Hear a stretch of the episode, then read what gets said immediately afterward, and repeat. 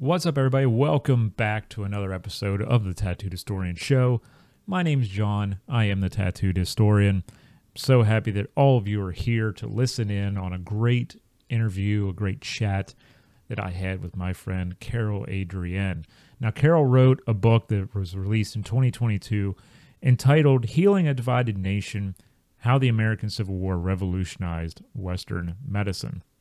What I liked about this book was the fact that it was really a book about the people revolutionizing medicine instead of getting into the ins and outs of the science behind it. You know, when things get a little too sciency, uh, sometimes you lose me, and I appreciate that kind of stuff, and I know others appreciate it. But I like to hear the stories of people and the ideas of uh, gender history, the ideas of uh, race history coming into play within this whole thing. is basically a cultural history of medicine in the American Civil War. And she talks a great deal about doctors and nurses and volunteers and great stuff for the everyday reader to truly embrace, to get a better appreciation of what they went through. So, Carole's a great person. She's a great interview. I really appreciate having her on, and I hope you enjoy our discussion about healing a divided nation, how the American Civil War revolutionized Western medicine.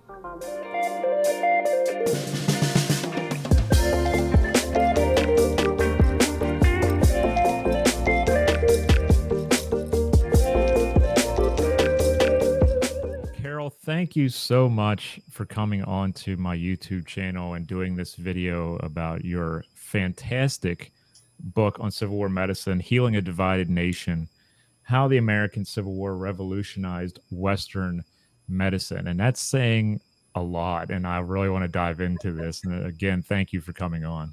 Oh, thanks for having me, John. I'm really stoked. You know, it's it's a it's a broad topic. I understand, and a lot of people are going to get a lot out of your work, and uh, there's something for everybody in this work. But I want to start off from the beginning and ask, how did you get into this kind of history or history in general to make such a, a book as this?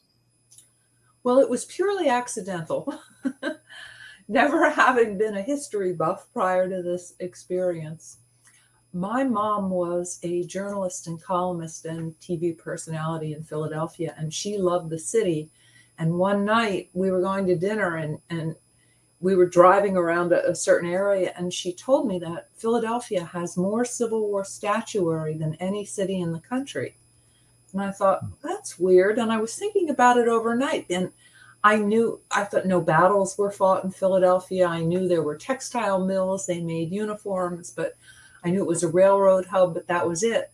And I was actually writing a documentary series um, having to do with the science of music. And I was doing research at our main library in Philadelphia, which is huge and wonderful. And they had all kinds of subscription databases. So when I got to the library the next day, I, I Googled Philadelphia Civil War, and up came this the fragments really of this remarkable story. And I, I, I really wasn't happy when I saw it. I thought, this is huge. Somebody must have done this, you know, a documentary or something. And I looked and nobody had. And the, the deeper I looked, the crazier the ripples of that story were. And so I felt, to use an old fashioned word, that it had been vouchsafed to me. And I was a little annoyed because I was very busy with my music thing, but it was just mm-hmm. So big and so deep and really meaningful. And I thought, for whatever reason, I, I, I felt responsible for getting that story out. So I started to work on a documentary series that I'm still working on. But uh, as we entered into COVID, I got, uh, and all the studios were closing down while we were recording voiceovers. Um, I got an offer to do a book about it. And I thought, okay, sometimes there's an opportunity and you got to seize the music the moment, which is pretty much what I did. And it was a very deep dive down a very deep rabbit hole. And it was even more intense than, than collecting the material for the documentary. Hmm. Was it ever a really anxious time when you were trying to write the book? Meaning, you didn't see yourself writing this book, and now all of a sudden it's put upon you that you have this opportunity. Was it an anxious kind of feeling, or uh, something that you embraced and you just powered through it, or, or what was it like to be writing this book? Well, I I was so unfamiliar with how things work that I I was waiting for them to say go, you know, mm-hmm. or or talk to me about the structure of it, and they were just waiting for the copy. And so I had a limited amount of time, and I worked literally seven days a week for over five months, and then at least six days a week for the next few months as it went through the copy editing process, which was intense. But mm-hmm. yeah, it was pretty tense. It was like because at first I was I was doing, you know, a lot of math. How many how many pages a day does that mean? Oh. you know? Mm-hmm. So it was it was pretty tense, but it also was I knew it was a remarkable opportunity. So I just every day I sat in front of my computer I prayed and started typing. So, mm-hmm. yeah. Did your outlook on this era change while you were doing the research? Hugely, hugely. It one thing that really there were so many major things that presented themselves in the course of that. Like this is a completely pivotal time for women, for African Americans, for people going to medical school, for the country in so many ways. And and in the end, just as all things do, I mean, it boils down to people, to individuals. And I started to feel responsible for bringing their stories out. It, there were people who just went through so many hurdles and blasted through so many walls to get where they needed to be. Um, and and so I felt responsible for getting their their stories correct, getting their names right. You know, really explaining what they did because individually and en masse they they changed the future of America. Hmm. What was medicine like at that time, Carole? Uh, right before the war or, the early days of the war, uh, how unprepared was America for such uh, a trauma, if you will, uh, such as Civil War combat provides? Really, I mean, it was a matter of, of disaster response and recovery at, at a point, but it was um, it was not just a story about medicine. Mm-hmm. It really was a story about changing societal mores. Wait, I think I veered off your question a little bit. Um, okay. I'm mm-hmm. sorry. Would you just yeah. say that again? I, I, no, I was I was just wondering. You know, how how unprepared were we as a society medically at that time for okay. Civil War combat and trauma and things like that? Okay, I'm sorry, my brain's no, you're fine. But the medicine of 1860 was almost identical to the medicine of 1760. Things mm. really had not changed in 100 years. So all of a sudden, I mean, the Civil War was more than a million casualties and an extremely unprepared medical corps in the armies. And then, of course, this is a country that's recently split. So it's two different armies, one with a much longer history it just was um, it was a, a, recipe for disaster. The first really big battle, um, uh, first Bull Run or Man- Manassas, those wounded lay on that field for at least a week. Many of them. There was nothing in place. No, that we had no ambulance service in America. Trained professional nurses. That was not a profession that existed in this country um, men who were really unfit to fight or had various issues. They were kind of hauled in to handle what passed as nursing duties. It was really primitive. The when it started, the Union Army had fewer than 130 doctors. By the end of the war, there were more than 12,000 in the Union and 9,000 in the Confederacy. but there really the country was not prepared for a major conflict or for the length of time that it went on. So everything had to change. Mm-hmm. And we know in the modern era that uh, medicine is different for everybody. Uh, you know, it's the different neighborhoods, different parts, different cultures see medicine differently, get access to medicine differently. We see this in the Civil War, and your book really touches on these societal changes and uh, how things evolve culturally with uh, this massive nationwide uh, traumatic event. I think that's one of the strengths of your book uh, that really stood out to me was the fact that this is a it's a medical book, but yet it's also a, it's a cultural book. You know, these the cultural norms are being uh, uh, pushed to different extremes than they were. Gender uh, norms are being pushed to different directions. Uh, when you were writing these things down and you were seeing these stories, maybe even for the first time, uh, did you see this uh, revolution in Western medicine, not just from the diagnostic end of it, but also from the person end of it. That was what really called to me, John, that it was, it changed, it shook up everything about gender, about race, about profession.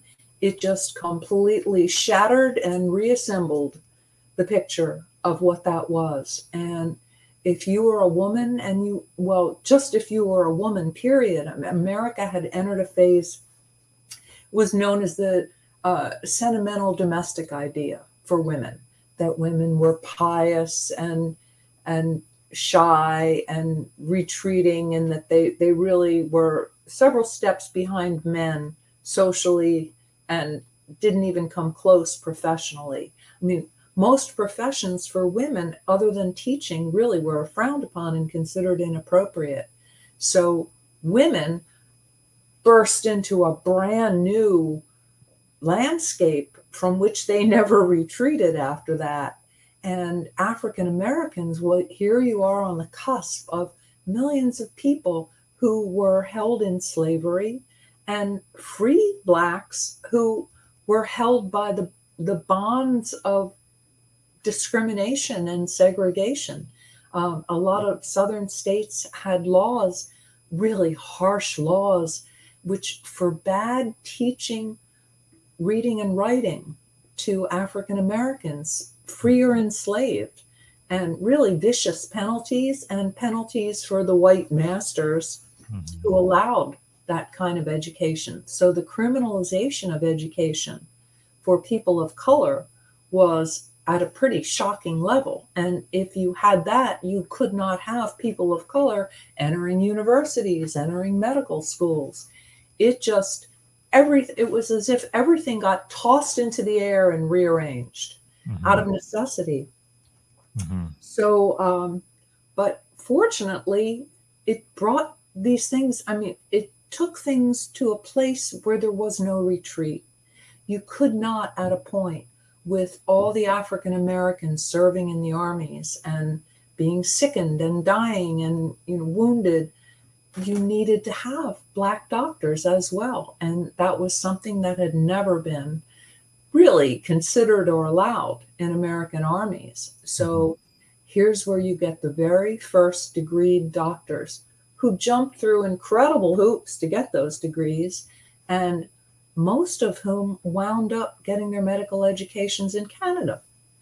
Mm-hmm. Um, Toronto was very diverse and, and aggressively, positively diverse. So we get the first African American medical doctor commissioned into the United States Army, Dr. Alexander Thomas Augusta, was born in Virginia, freeborn, but not permitted to learn to read or write because of those literacy laws. And he um, he really went a hard road. It was as an adult he finally he found his way to Baltimore, Maryland, and kind of got some underground tutors. Learned very quickly he was a brilliant guy, but he was refused admission to the University of Pennsylvania owing to his color. So he and his wife, they, he moved them to Canada, to Toronto. He was accepted with open arms at the university there. He attended six years of medical school, was known as a brilliant student. And after graduating and being in private practice, he was named as head of Toronto City Hospital. So, you, I mean, that's pretty high up there. Mm-hmm. And when the war started, and he was like uh, about 40, and he wrote to President Lincoln and said, I feel an obligation for people of color being called into the armies and being a doctor, I would like to serve them. And he, it took months. Uh, they went back and forth. They said yes, then they said no, and it was really a huge iffy decision. But finally, Lincoln mm-hmm. made that happen. And Dr. Augusta was the first African American doctor to be commissioned as a major in the United States Army. And there were 12 other degreed African American doctors who served, and an unknown number of healers without degrees who also contributed their extremely valuable services to the mm-hmm. soldiers. Mm-hmm.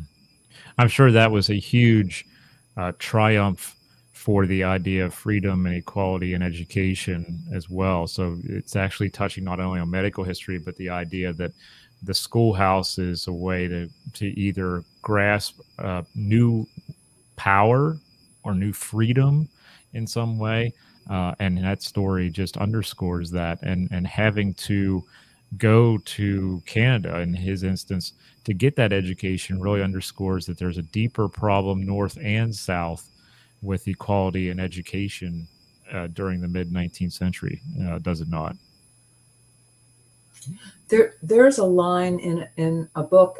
It's actually the only book written by a woman who worked uh, from inside of an army unit during the civil war. Susie king taylor born into slavery in georgia um, learned surreptitiously how to read and write another brilliant student. And she and her uncle escaped to um, an island st simon's island off the coast of georgia that was held by the union and a lot of people had congregated there freed slaves, escaped slaves, poor whites under the aegis of, of the army. And when they realized that Susie was completely and fluently literate and gifted, they had her teaching. So during the day, she taught children on the island. And at night, she taught the adults. And she wrote a book about her experiences. And when she talked about the adults, she said, They came to me at night all of them so eager to learn to read, to read above all else. And you realize like the handicap of not being able to read, kind of like, you know, if we're dumped down into a country that uses the Cyrillic alphabet or, you know, where you can't read the street signs, where you don't know what anything means. Um, you're hugely handicapped by it. So, one of the things that the Civil War did was to decriminalize education. Mm. Yeah, and never, and she is one of uh, many powerful women who are in your book who have really helped that revolution in in Western medicine, Western ways of uh, nursing and volunteerism to uh, really come to the forefront. And and I would love to discuss that uh, for a while because I feel like some of these uh, women don't get enough uh, just credit. Uh, as someone who grew up in the late 20th century, you know, we we've heard both of us have heard people say, "Well, nursing is a woman's job," and I've I've heard that so much in my area of the world. We had a gender norm idea that if you were a nurse, that always that meant woman, and, and and that's how I grew up, and it's it's wrong, but that's how I grew up. And a lot of other people may think that, uh, that may have grown up the same way. But in the Civil War in the mid 19th century, it was the exact opposite. you you weren't you nurses weren't women; they were men, and they were and they were trying to nurse other men back to health. Uh, and you and you touched briefly on that, but what was that like? Uh, receiving that initial pushback for these uh, women who wanted to serve their their nation or or wanted to be there for uh, those they loved who were serving Uh, what was it like for them to try to break through that glass ceiling? The degree and the power with which they came at that was stunning to me. That women declared that it was just as much a woman's war as a man's war. You have to realize, really, any man who was able bodied enough was conscripted into the armies. It, it, so the men were pretty much gone, and businesses still needed to be run, and farms still needed to be run. And here were women and children trying to take on tasks they had never taken before. And in, in the North, um, you they were in bad shape, but in the South, as as they removed the slaves from the plantations too, those women had never done any of that kind of work. So it was a mm. complete change in, in the expectations of them. But they they really dove in and women who had never been more than three or four miles from their homes probably got on trains and went to the sites of these huge battles. I always tell this story Shiloh, which was the first really big battle in the South, and there were thousands of casualties. And a group of uh, Confederate women, middle class women who, who really had never been out in public without their husbands or fathers, got on a train, and 40 of these women showed up at a hospital in Shiloh, you know, a very hastily assembled field hospital to help. And the discrimination against having women in the workplace was so strong, the director of the hospital refused to let them help. He said, No more women or flies will be admitted. So it was believed that women weren't smart enough, that they weren't strong enough. But after a while, with the terrible cost of this thing and what it was doing to the bodies and minds and lives of the men, there there was no stopping the women coming in to help. I mean, they're just when when we look there, I know there are pictures online where there's a building and there are like several hundred guys lying in the yard waiting for surgery or something. It, it wasn't a case of you could make an appointment. I mean, you had people who were going to lose their lives if they weren't tended to at, by the thousands. So these doctors sometimes operated through the night, but it was a big deal for women. And f- fortunately, I guess there was Florence Nightingale in England who grew up with a really extensive education and she was regarded as eccentric and she had she was very gifted and she was ter- terrific at analyzing data and she really felt that call and at that time in Europe it, well, really in Europe and in America, it was regarded as inappropriate for women to deal with men, you know, men physically, with men who were not part of their families. So if your father or your brother or your husband was sick, that was okay for you to handle them. But strangers, like, you know, clutched my pearls. Mm-hmm. So mm-hmm. they, uh, but they, it was so needed that finally they just kind of wore down some of those barriers. There, there was no point in saying no to them when help was just required to continue the lives. Mm-hmm. A lot changes in war, and especially the longer the war goes on, we see some major changes and impacts on culture and society, uh, not just in the not just on the battlefront or in the halls of Congress, but on Main Street as well. And this is one of those uh, stories that really underscores that. Uh, there were women who also ran uh, some of these volunteer organizations or assisted with some of the major duties in volunteer organizations. I would love for you to uh, underscore some of the organizations you came across and how they helped to either uh, keep camps clean or they helped in the hospitals, uh, the massive hospitals like we saw in Philadelphia, Baltimore, Richmond, other places. Uh, I would love you to underscore them because I think sometimes they're the unsung heroes of the war. We tend to think more about the men on the line, uh, the women taking up the the uh, the banner, if you will, of nursing And we're not trying to say that they don't matter. We're just saying we hear them about them a lot, thanks to people like Clara Barton and and and others. But these organizations kind of flew under our radar for many years, and I would love to have you underscore those the volunteer organizations that you have within your book. Absolutely. And it was, let me just pick up that tail end of, of Florence Nightingale, who went to the Crimea during that terrible war. And she was able to put a lot of things into motion, her theories about cleanliness and sanitation and nursing. And that really is the beginning of professional, skilled nursing care.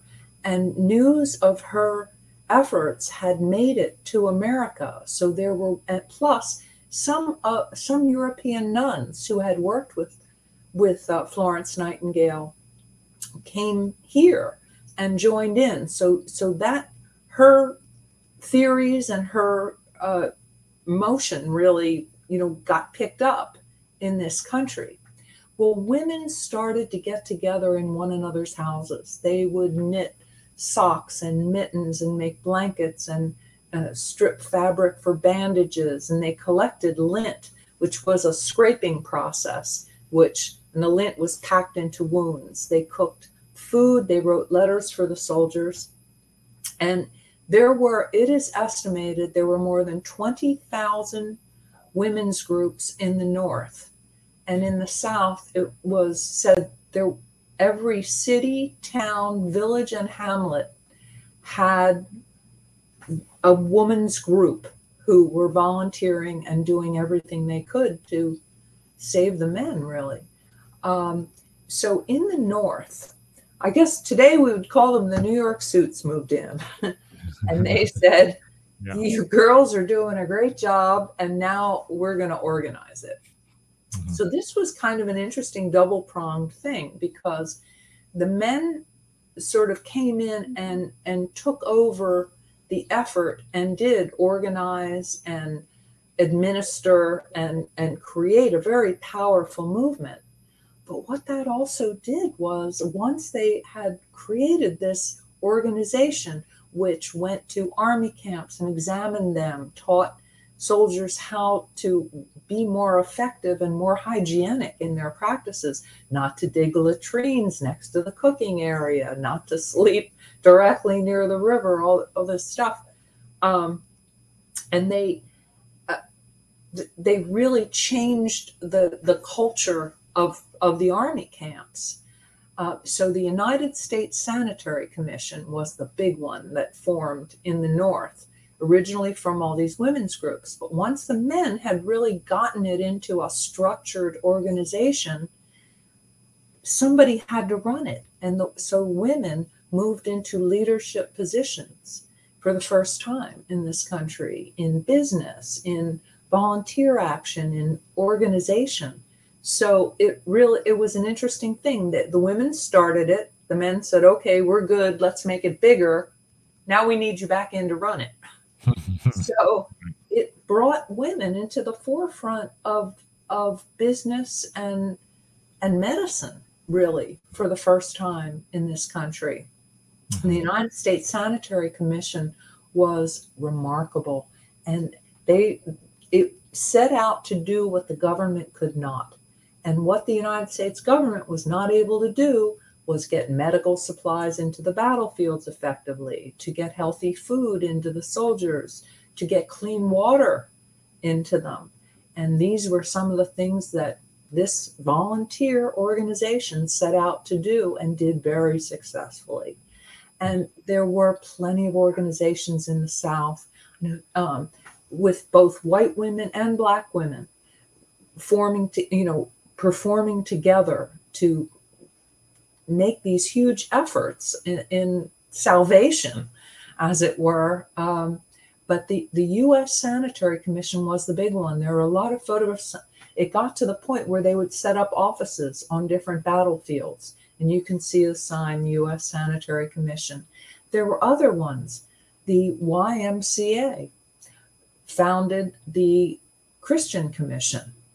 And these guys went onto the fields and they strove to address the spiritual issues of the soldiers in these horrible positions where they were seeing their friends die. and suffer. So that was another like really what was a powerful institution and and these big volunteer groups really provided a lot of the inspiration and the impetus for important global um, efforts like the International Committee of the Red Cross, and eventually, years after the war, the American Red Cross.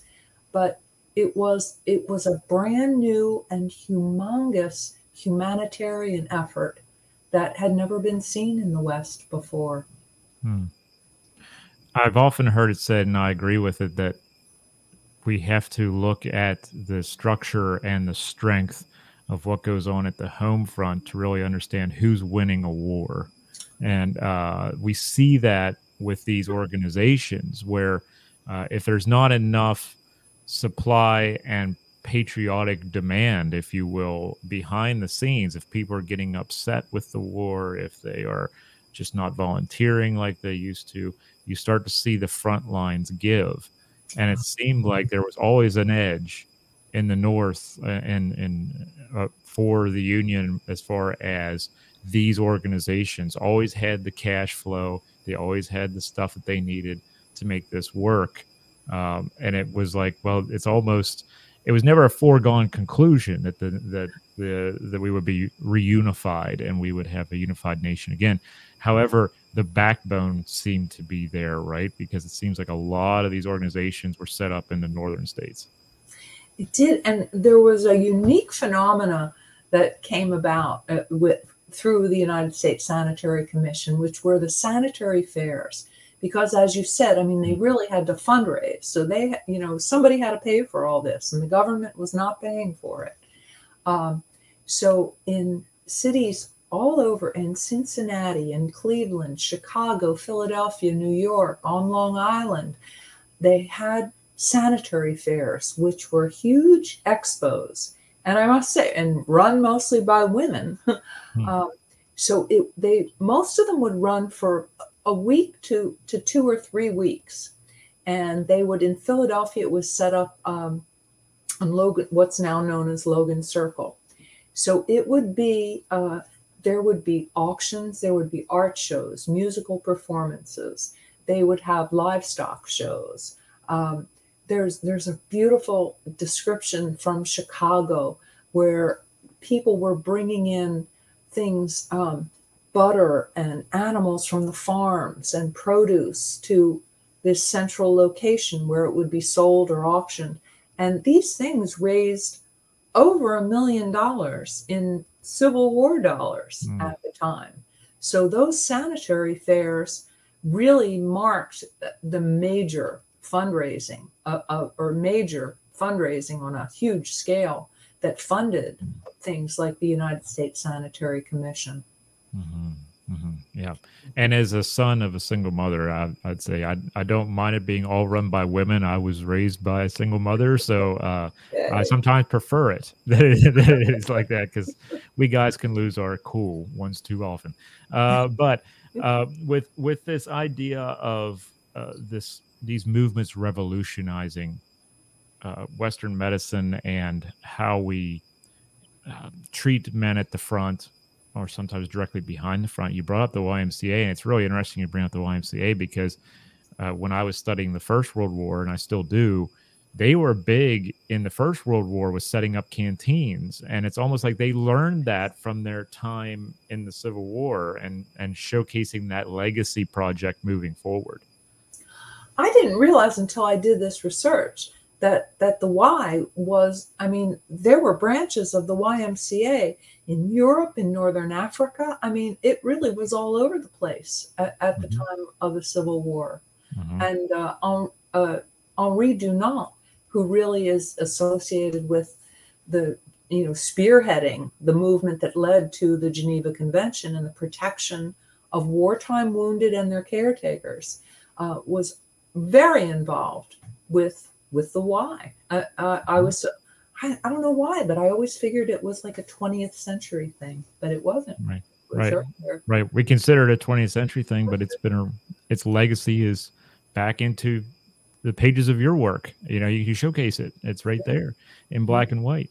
uh, you've you've you put a lot of interesting people into your book and i would love to know was there someone who really stuck out to you? Was there someone you had a connection with when you researched them where you were like this is a really interesting person. I'd love to have dinner with this person. I'm sure there are probably a couple but was there one that was like this one takes the cake there's one who well there are several who blow my mind but mm-hmm. i would have to say i'll give you the, the person who jumped into the forefront of my mind. And her name is Anne Bradford Stokes.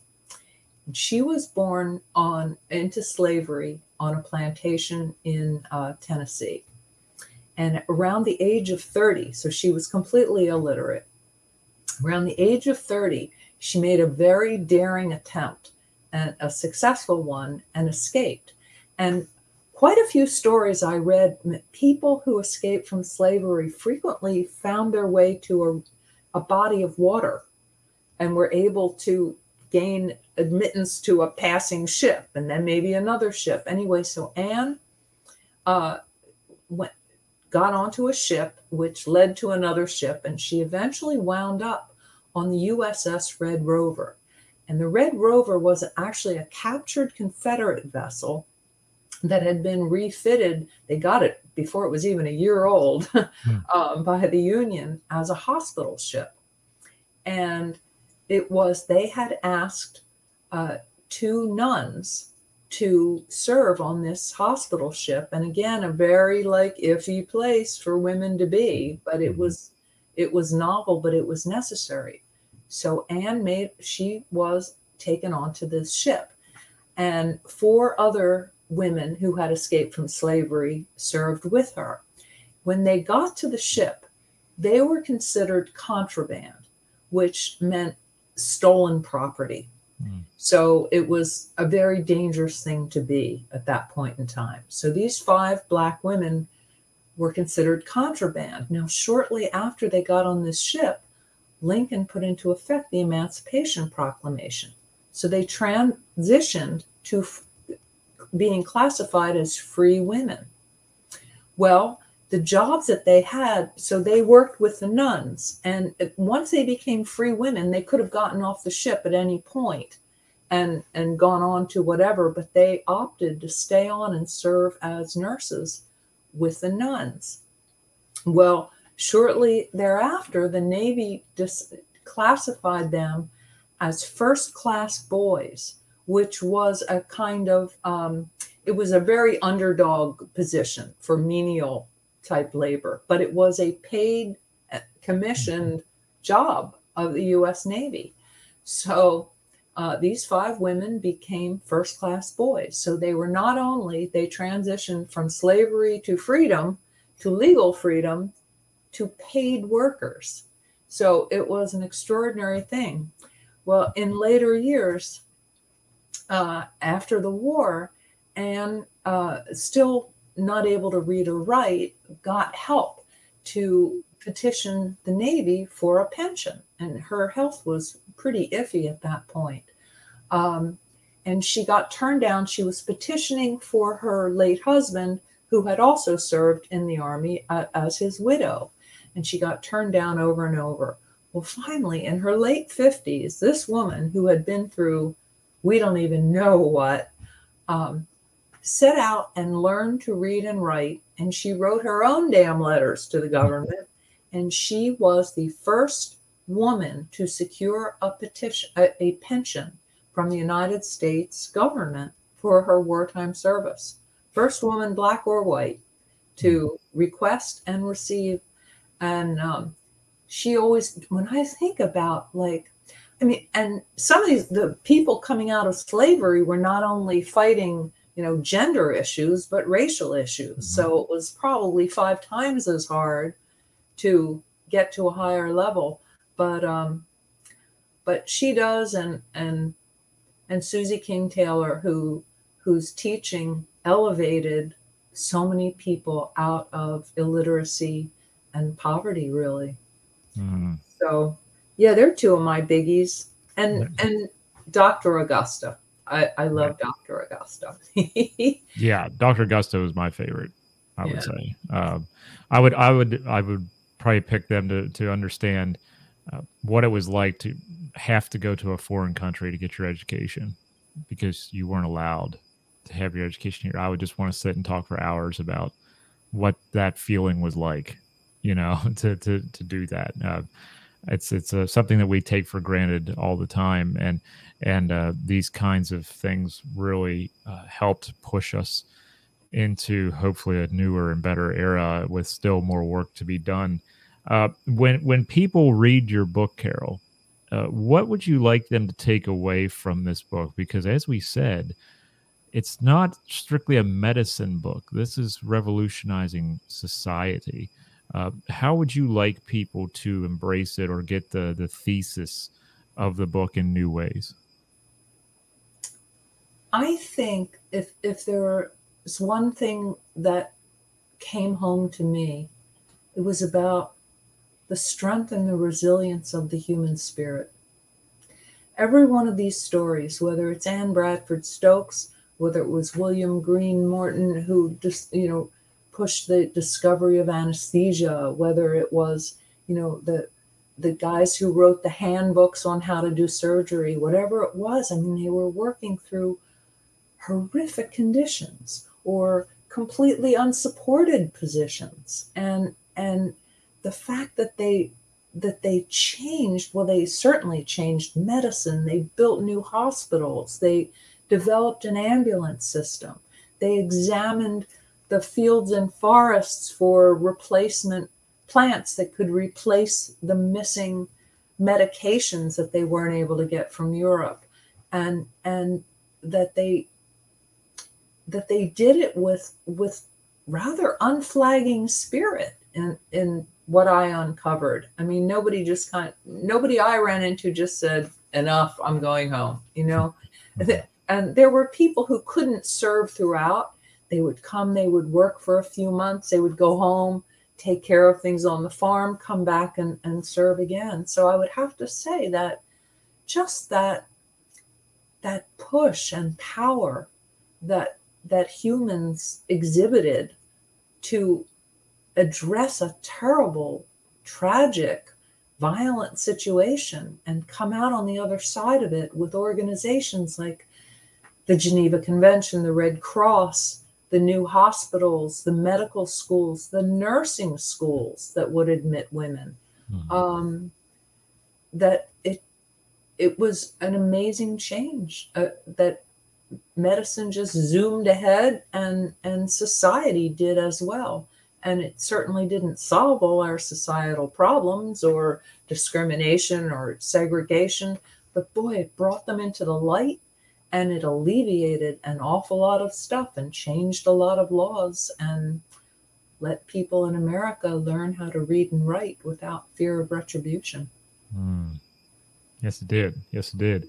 I also have to ask as we wrap up what is uh, something that you're working on now for your next project or or something that you're thinking about for your next project? Because i know you have a couple things on the burner right now. Uh, i would love for you to be able to tell my listeners about those sure well i am back i've been working on a four part documentary series called civil war medicine it's all drawn from uh, quotations from the people who lived at the time. It's not fictionalized at all. So I've spent years of research and people's writings and letters and publications. So, um, 80 different people from the time who tell that story. So I'm back on that. We've uh, we've recorded half of the voiceovers. I'm just getting ready. We're grant funded, so I'm getting ready with a new proposal, and hopefully we'll finish raising the funding for that. Uh, and one of the things I really am very uh, excited about with the series is going to be the musical soundtrack.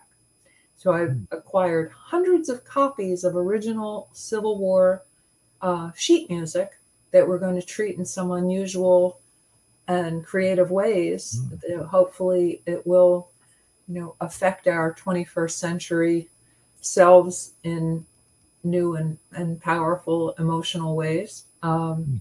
So I'm pretty excited about that. And yeah, I have like I have a whole stack of stuff that I was going to work on before this story fell in my lap, including uh, several things about the science of music in our brains. And I hope to get to that at some point in the next year or two. But mainly, it's going to be finishing the documentary series. There is a uh, five minute trailer online where you can get a sense. So it's going to be more than 3,000 period graphic images that are just Hmm. beautiful and moving and sentimental and horrifying.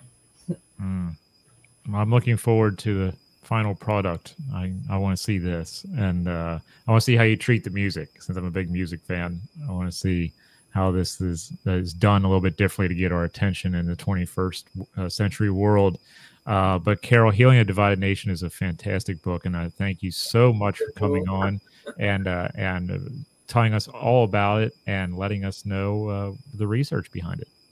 Oh, thank you so much for having me. And uh, yeah, I look forward to hearing feedback from everybody out there, and and I I hope you're enjoying.